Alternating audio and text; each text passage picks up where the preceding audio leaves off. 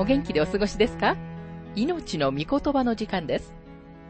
この番組は世界110カ国語に翻訳され、1967年から40年以上にわたって愛され続けている J. バーノン・マギー神学博士によるラジオ番組、スルー・ザ・バイブルをもとに日本語訳されたものです。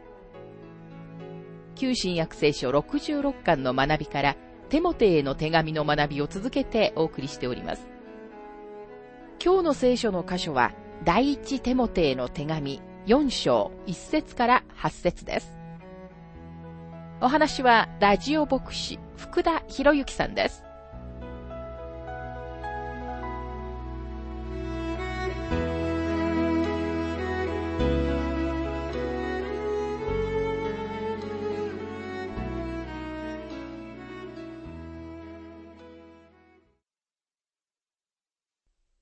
さて、第一手モて4章の学びに入りますが、4章の一節。しかし、御霊が明らかに言われるように、後の時代になると、ある人たちは惑わす霊と悪霊の教えとに心を奪われ、信仰から離れるようになります。この箇所について、マギー博士は次のように述べています。前の章の最後の説に書かれていた初期の教理の心情と、パウロがこれから話そうとしている教会の中の廃墟はとても対照的です。後の時代になるとと書かれていますが、第一テモテへの手紙について、私はこの表現は地上での教会の最後の時代を指していると言いましたが、ここでの表現は、これはパウロの生涯が終わってすぐの教会が始まろうとしている時代のことを指していると思います。なぜなら、教会の廃墟はその時代にさえももう始まっていたからです。パウロがエペソにいたとき、彼らに羊のなりをした狼がやってきて、信者たちを欺こうとするという警告をしたのを覚えておられると思います。そしてヨハネは、すでに多くの反キリストたちがいると言いました。パウロの時代にすでに誤った教えが教会の中に入り込んでいたのです。この時代最初の大きな教会はアフリカのコプト教会でした。彼らは他の教会よりもずっと先に進んでいました。北アフリカはアウグスティヌス、テルトリアヌス、アタナシウスを含む初代教会の最も偉大な生徒たちの幾人かを生み出しました。でもその教会は異端に走り、信仰から離れてしまいました。ここでパウロが後の時代と言っているのは全くキリストの再臨のことを考えているのではありません。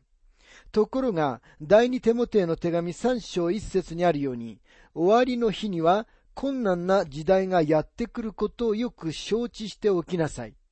と言っているところでは、パウロは、主イエス・キリストが私たちを連れて行かれる前の地上での教会の最後の時代をいつでも指している専門用語を使っています。でもこの説で言及されている後の時代とは、今日の私たちの時代を指しています。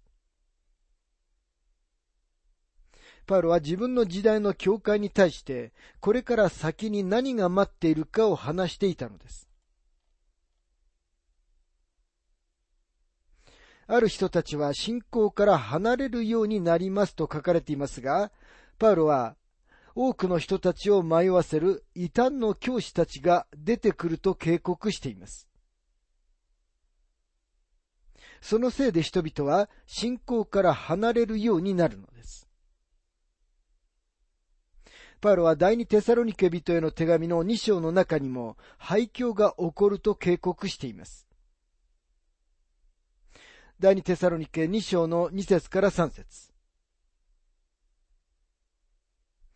例によってでも、あるいは言葉によってでも、あるいは私たちから出たかのような手紙によってでも、主の日がすでに来たかのように言われるのを聞いて、すぐに落ち着きを失ったり、心を騒がせたりしないでください。誰にもどのようにも騙されないようにしなさい。なぜならまず廃墟が起こり、不法の人、すなわち滅びの子が現れなければ、主の日は来ないからです。実際にこの廃墟の問題は、長い間教会の中にあり、終わりの時代になって出てくる全く新しいものではないのです。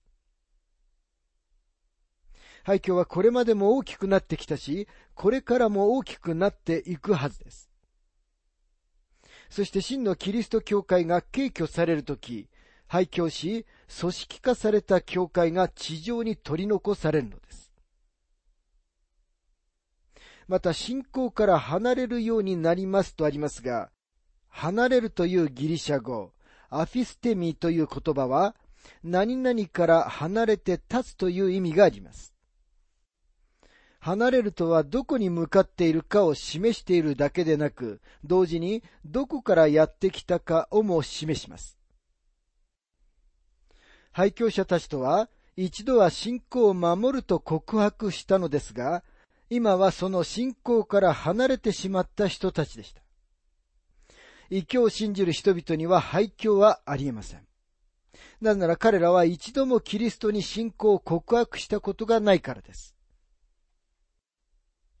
彼らは一度もキリストを救い主として告白しませんでした。彼らは主について一度も聞いたことがなく、ですから彼らの中には廃墟もありえないのです。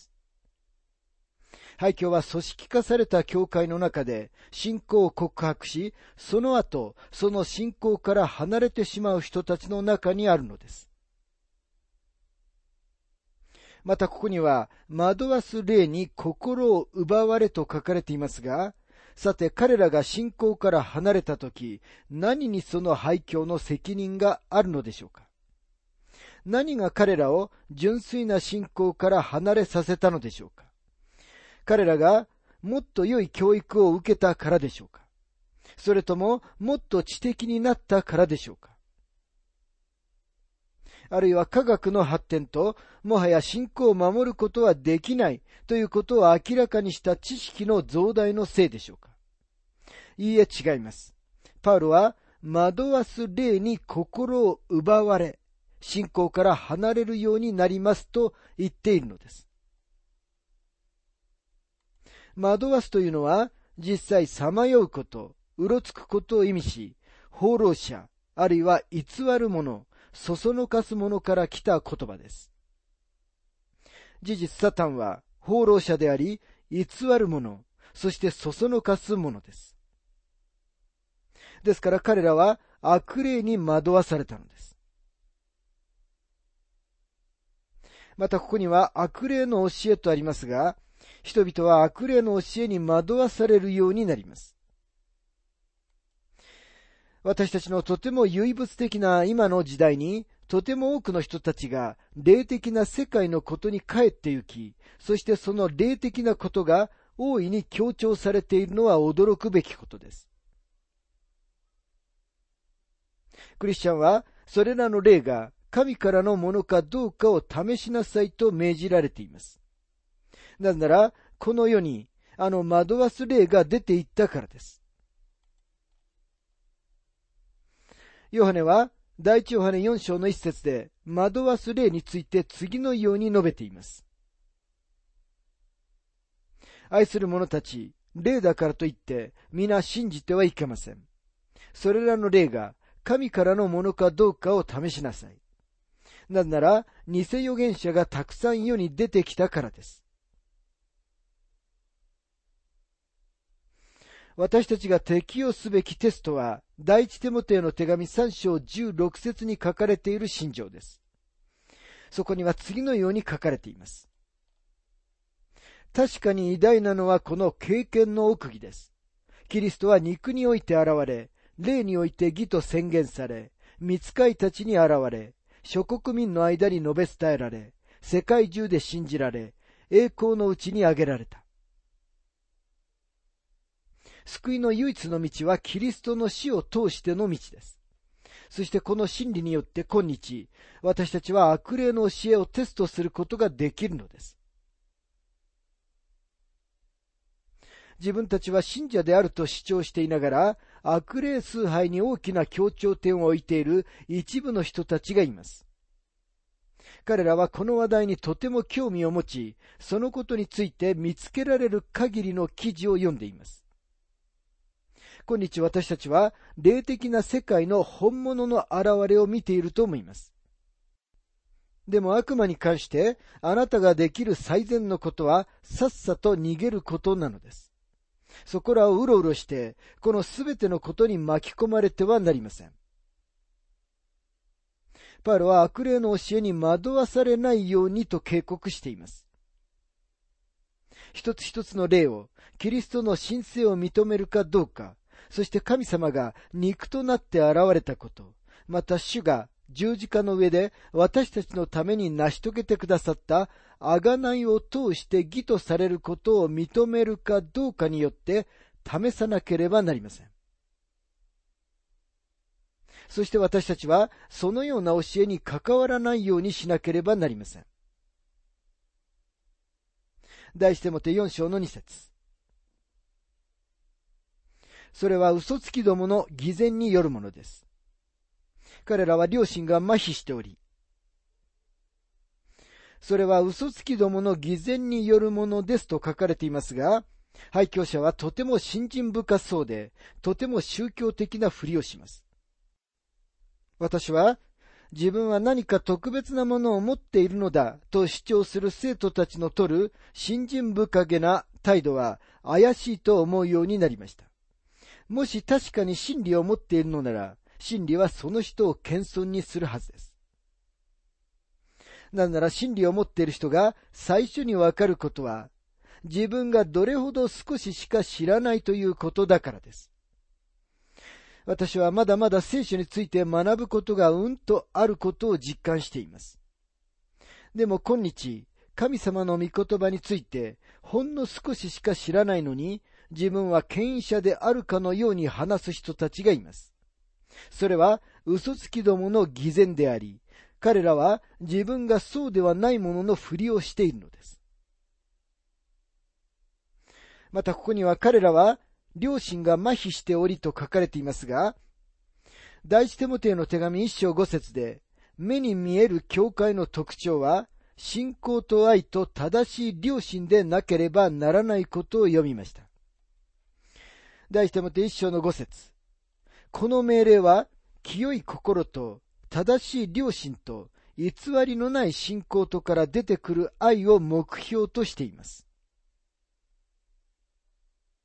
私たちは情け深いものでいなければなりません。今日の教会の中では、セックスについての話があまりにも多すぎます。一部の教会でゾッとするようなことが起こっているのを耳にします。両親が麻痺して神様の御言葉から遠く離れてしまったのでなければできないと思われるようなことが言われ、そして行われているのです。神様のご計画と目的の中で、教会が親切な良心を持ち、そのような低いレベルに身を落とさないことが重要なのですと、マギー博士は述べています。題してもて4章の3節結婚することを禁じたり、食物を断つことを命じたりします。しかし食物は信仰があり、真理を知っている人が感謝して受けるようにと、神が作られたものです。キリストの時代でさえ、ユダヤ教から逸脱して、異端や何々主義に入っていく人たちがいました。それは現代に始まったことではないのです。同じことがこれまで長い間行われてきました。結婚することを禁じたりと書かれていますが、キリストの時代、司会のほとりにエッセネ派と呼ばれるグループがいました。彼らの間から司会写本が見つかったのです。キリスト教が出てきたとき、おそらくエッセネ派の多くの人たちがパレスチナの教会に加わったと思われます。そして彼らは結婚してはならないという規則を含むエッセネ派の特徴を持つ異端のほとんどを生み出す手伝いをしたと思われます。またここには食物を断つことを命じたりしますと書かれていますが、神様の御言葉には書かれていない食事についての特定の定めや規則を作る人たちがいます。彼らはまるで食物が自分たちを神様に対して推薦してくれるかのように振る舞います。悪いものを食べればお腹が痛くなるのは本当ですが、それはあなたの霊的な生活とは何の関わりもありません。題してもて4章の4節から5節神が作られたものは皆良いもので、感謝して受けるとき、捨てるべきものは何一つありません。神の言葉と祈りとによって清められるからです。神様の御言葉は食べ物を非難してはおらず、むしろそれを奨励しています。あなたが感謝して食べ物を受けるなら、その感謝があなたの体のために食べ物を清めてくれます。感謝して受けるときとありますが、私がどうしても感謝できない食べ物がいくつかあります。もし食べると私を肉体的に落ち込ませるいくつかの食べ物があり、私はそれらの食べ物については感謝できません。テキサス州のサンアントニオにはガラガラヘビの肉を缶詰にしているところがあるそうです。彼らはそれを珍味だと言います。まあ、もしあなたが私のために夕食にガラガラヘビの肉を出して感謝して受けろと言われたらできるかどうか自信がありません。でももし感謝して受けることができるのならどうぞ食べてください。それが何であっても完全に大丈夫ですと、マギー博士は述べています。題してもて4章の6節これらのことを兄弟たちに教えるなら、あなたはキリストイエスの立派な奉仕者になります。信仰の言葉と、あなたが従ってきた良い教えの言葉とによって養われているからです。これらのことを兄弟たちに教えるならとありますが、パウロは教会の中に入ってくる廃教と偽の教えについて手も手に警告してきました。信仰を告白しておきながら、後でそれを否定する人たちが出てくるというわけです。今度はテモテが信者たちにこれらのことを警告すべきなのです。あなたはキリストイエスの立派な奉仕者になりますと書かれていますが、一人一人の信者が奉仕者ですが、ここでパウロは神様の御言葉の教師としてのテモテを念頭に置いています。教師の賜物はある人たちには与えられていますが、ある人たちには与えられていません。でもすべての信者は奉仕に召されています。信仰の言葉と良い教えの言葉とによって養われているからですというのが、信者が神様の御言葉の中で成長する方法です。まるでそれらが私たちを神様に推奨するかのように、食事のことやその他何かの美的なプログラムという脇道にそれるべきではありません。その代わりに私たちは信仰の言葉と良い教えの言葉とによって養われるべきです。またここにはあなたが従ってきたと書かれていますが、パウルはテモテが自分が言及し、そのために彼を推奨したことに、あなたが従ってきたと言っているのです。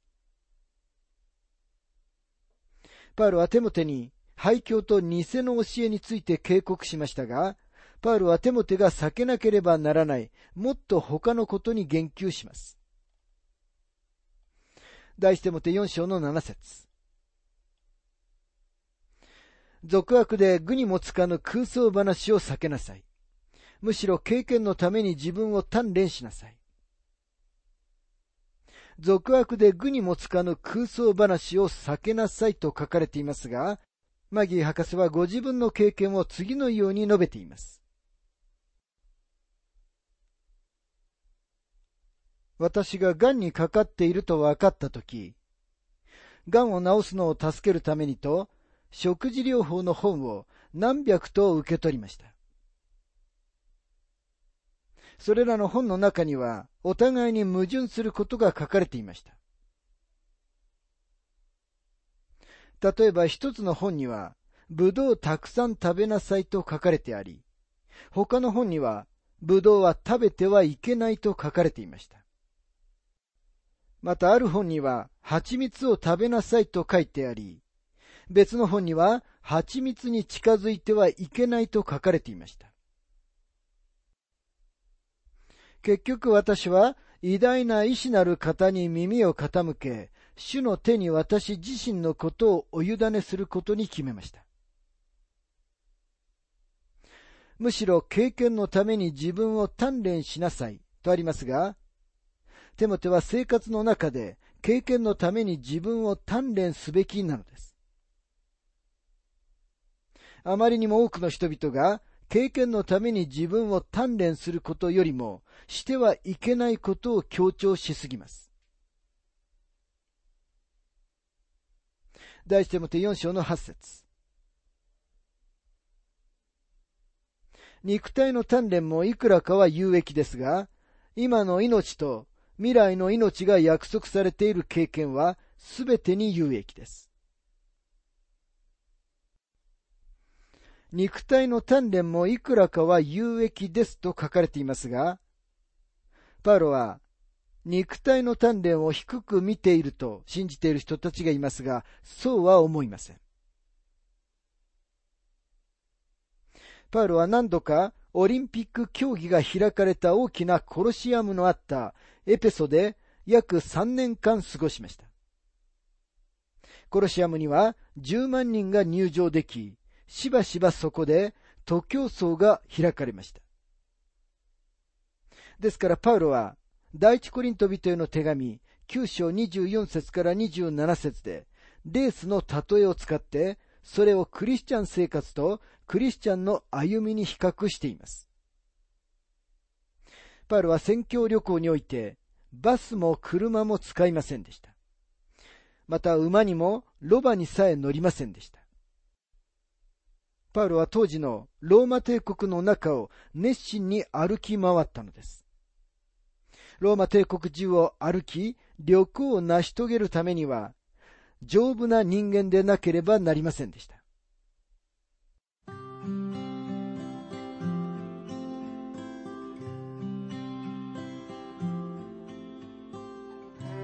命の御言葉お楽しみいただけましたでしょうか？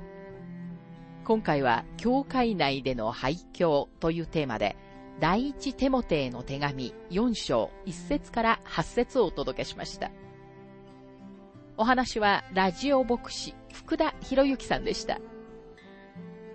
なお、番組ではあなたからのご意見、ご感想、また聖書に関するご質問をお待ちしております。